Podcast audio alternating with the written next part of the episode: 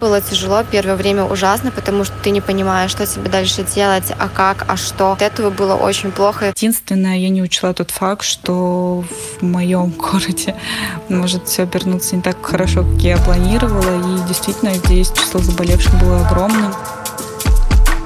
Всем привет! Вы слушаете короткий подкаст «Бумаги». С вами Вика Взятышева. И сегодня мы продолжим исследовать те социальные изменения, которые произошли с нами в последние месяцы. Наверное, уже не стоит в очередной раз напоминать про самоизоляцию, закрытые границы и работу на удаленке. К этому мы более или менее привыкли. Но еще одним менее очевидным последствием пандемии стало то, что часть людей начала уезжать из больших городов. Какой-то точной статистики по этому поводу нет, но мы знаем, что вырос спрос на загородное жилье, что многие переселяются на дачу, чтобы быть на свежем воздухе, воздухе. Но речь сегодня пойдет не о них. Некоторые люди вернулись из Москвы, Петербурга или даже из-за границы к себе домой, в родные города. Кто-то был вынужден переселиться из-за закрытых границ или из-за того, что потерял работу, ну а кто-то просто решил переждать это время вместе со своими родными и близкими. И в этом выпуске вы услышите три разные истории о том, каково вернуться домой, где ты уже давно не живешь. Дарья из Беларуси, но живет и работает в Польше, в Варшаве. Весной она приехала домой, в Брест, потому что у нее заканчивалась виза, и нужно было ее продлить. Но пока она занималась документами, Польша закрыла границы для въезда иностранцев. Это произошло 15 марта. И Дарья не смогла уехать обратно. Получается, что я не ожидала, что закроют границы. Я ничего с собой не взяла, никаких документов с работы. То есть, да, э, были люди, которые могли вернуться из Беларуси в Польшу, но на это э, нужны были какие-то основания. В моем случае это э, договор с работы, то есть э, либо приглашение. Естественно, с собой ничего я этого не взяла, потому что я такого поворота событий не ожидала. Визу Дарья получила, но для возвращения ей нужны были документы, подтверждающие, что она работает в Польше. Однако из-за того, что в стране начался карантин и все организации тоже перешли на удаленку, этот процесс затянулся на два месяца. В это время наша героиня потеряла зарплату, при этом в Варшаве у нее оставалась съемная квартира, за которую нужно было платить. Было тяжело, первое время ужасно, потому что ты не понимаешь, что тебе дальше делать, а как, а что, что ты здесь будешь делать, да здесь же с ума можно сойти. То есть все мои друзья, все мои знакомые остались остались в Польше. У меня остались в Беларуси только мои родители. И, конечно, я безумно счастлива, что мне предоставилась такая возможность, чтобы с ними так много времени проводить. Но все равно родители тоже работают, братья тоже работают. Один брат работает, другой ходит в школу. То есть большую часть дня я проводила одна. Но Благодаря этому карантину я смогла э, закончить курсы на профмастера. Об этом я мечтала около двух лет, но постоянно не было времени, какой-то возможности, потому что ты уедешь в Беларусь, и тут тебя вызывают э, на работу, и ты должна снова возвращаться в Польшу. Вот, и все никак не получалось, и поэтому в какой, какие-то плюсы в этом есть. И я наконец-то провела максимально много времени с родными, успела сделать все, что я хотела, то есть ними выезды на природу какую-то, там, в деревню, просто покопаться у мамы в огороде. На самом деле это так отвыклось за время проживания, скажем так, в мегаполисе. То есть э, это было здорово. Но на самом деле очень морально просто съедало то, что ты как-то бездействуешь, как будто бы ты просто какой-то нахлебник у родителей, потому что родители работали. Я ненавижу это чувство, и поэтому от этого было очень плохо. В итоге Дарья вернулась в Польшу, там она отсидела двухнедельный карантин. Причем, по ее словам, карантин был очень строгий, и ее регулярно проверяли. Но даже несмотря на все трудности, она говорит, что вынесла из этой ситуации для себя что-то полезное. Меня это научило тому, что я поняла, что не нужно ничего откладывать. То есть даже с этими документами я постоянно откладывала э, от своей работы, что да потом сделаем, потом сделаем. А вот как оно получилось. И я поняла, что нужно чаще приезжать э, домой, чтобы не было такого, что ты приезжаешь и думаешь, господи, ну наконец-то, наконец-то. Просто хочется приезжать и не думать, что наконец-то ты приехала, а просто хочется проводить время с близкими по возможности. Всем привет, меня зовут Таня.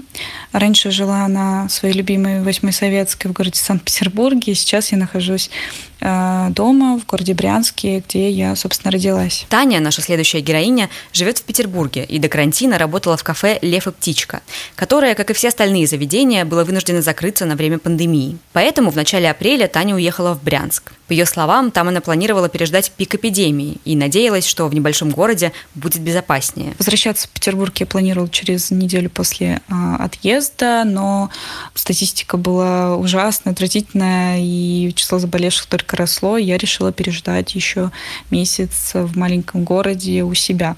А единственное, я не учла тот факт, что в моем городе может все обернуться не так хорошо, как я планировала, и действительно здесь число заболевших было огромным.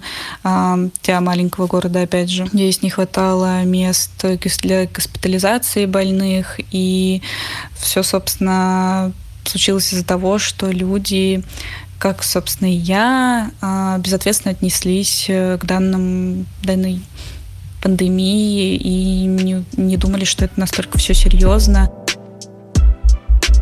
Брянской области на 18 июня было выявлено 5345 заболевших коронавирусом. В общей статистике по России регион находится на 12 месте. Тем не менее, Таня говорит, что была рада оказаться дома, потому что сильно скучала по родному городу. Вот что она рассказывает о Брянске. Да, он маленький по сравнению с другими большими городами. Здесь каждый друг друга знает, и здесь есть какая-то магия в этом. Мне он нравится. Брянск отличается тем, что здесь огромные леса, очень красивые, и особенная природа. А, я в целом по нему очень сильно скучала и очень рада, что именно весной мне все-таки путем, конечно, такого не очень приятного события пришлось сюда попасть, но все-таки я рада, что я нахожусь сейчас здесь. В начале мая Таня хотела вернуться в Петербург, чтобы работать велокурьером. Но, к несчастью, она сломала руку как раз на велосипеде и в мае лежала в больнице. Поэтому сейчас она по-прежнему в Брянске. Вот сейчас я нахожусь, э, опять же, дома, начало июня нахожусь в гипсе, и я не знаю, как будет работать моя рука, но это будет точно э, память о карантине 2020. Моя сломанная рука и мой шрам. Вот, поэтому это тоже опыт на самом деле, опыт принятия ситуаций абсолютно любых. В жизни может быть все что угодно, а, случайно, не случайно, знаки это или не знаки, что я нахожусь здесь, но мою жизнь очень сильно поменяла, очень сильно изменила не сама болезнь, а, а обстоятельства, которые сложились. Катя Глинкова – продюсер спецпроектов в издании ОВД-Инфо и живет и работает в Москве. В середине марта она уехала в командировку в Буденовск. Там она собирает материал для книги про теракт в 95 году, к 25-летию этой трагедии. Но к концу марта в Москве как раз активно начало расти число заболевших, и Катя вместо того, чтобы туда возвращаться, решила поехать домой, в Барнаул где-то дней 10 была в командировке, и по идее-то я должна была уехать в Москву. По плану было так. Но билета у меня не было просто потому, что я не знала, сколько времени мне займет сбор материала. Вот. И когда я понимаю, что материала, в принципе, у меня хватает, э, а Москву уже в тот момент э, начали прям пани... ну, паника, прям, мне кажется, началась, потому что я периодически еще созванивалась с своими друзьями в Москве, и там был, да, там такое, что не-не-не, какая-то паника среди населения, и я понимала, что командировка мне далась не просто, и в целом как бы я бы не хотела еще себе увеличивать э, уровень стресса. И я подумала, что можно было поехать домой, в Барнаул. Я очень переживала, что и у меня была главная дилемма про то, что, блин, я сейчас полстраны, ну, Буденновск — это Ставропольский край, юг России, и мне сейчас через полстраны с пересадкой в Москве, то есть с контактом с многими людьми, которые не соблюдают э, какие-то меры безопасности, потому что они реально никто не соблюдал. Как-то мне было важно не поднахватать чего-то, пока я лечу, чтобы не заразить свою семью. В Барнауле у Кати живут родители, а с началом самоизоляции туда вернулся ее младший брат, который учится в Москве. По словам Кати, в основном она находится дома и работает, а выходит, как правило, в магазин. Но при этом сильной изоляции она не ощущает. Ну, разница в том, что здесь я все равно с семьей. А в Москве я живу одна, а здесь у меня куча народу и, и животные.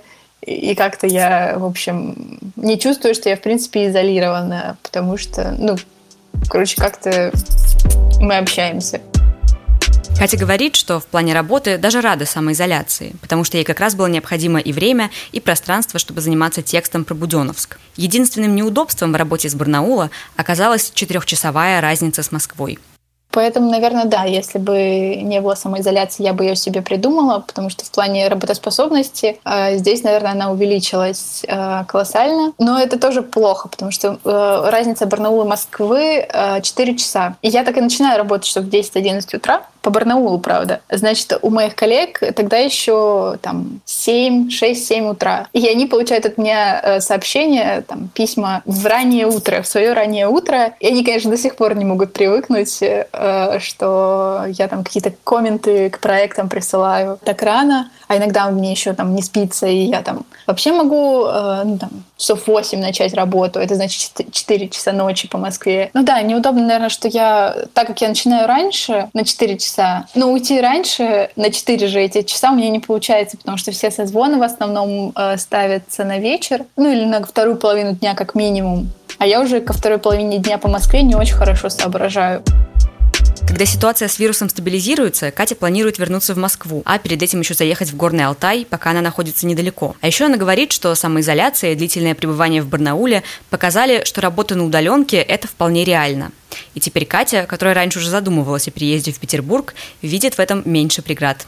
Это интересный опыт в том плане, что я думала, переезжать в Петербург, из Москвы в Петербург. Но мне было как-то страшно. Я не представляла, как это работать э, на удаленке и в целом, что делать, и как, как это будет устроено. Вот. А сейчас, после того, как я вот два с половиной месяца сижу уже в Барнауле, мне, в принципе, кажется, что это даже норм. И у меня появилась какая-то смелость. А не скажу, что я вот вернусь в Москву и сразу перееду в Петербург, нет, э, но у меня появилось э, представление то, как это может быть устроено. Даже вон с часовыми поясами, с которыми я борюсь, живя в Барнауле, в принципе, комфортно. Просто нужно как бы построить э, какой-то график, обсудить это с коллегами, и все будет отлично. Но в целом появилось понимание того, что мир-то огромный, черт возьми. И как бы если ты любишь работу свою, не обязательно тебе нужно... Если ты любишь свою работу, ты не обязательно должен сидеть в том городе, в котором твоя работа. Ну, то есть я понимаю, что, наверное, для всех это очевидная какая-то мысль, но я пришла к ней только вот сейчас. На этом все. Слушайте короткий подкаст «Бумаги» на удобных вам платформах. Кстати, совсем недавно мы завели отдельный телеграм-канал, в котором будем рассказывать о подкастах и наших, и тех, которые мы слушаем сами. Там будут лучшие цитаты, и анонсы, и рассказы про то, как мы записываем выпуски. Канал называется «Бумага подкасты» через двоеточие. Вы также можете найти его в Телеграме по ссылке Paper Podcasts или в описании этого эпизода. Над подкастом работали звукорежиссер Денис Остромухов, продюсер Мария Рзаева, дизайнер Аня Кулакова, которая рисует иллюстрации к нашим выпускам, и я, Вика Взятышева. Всем до встречи!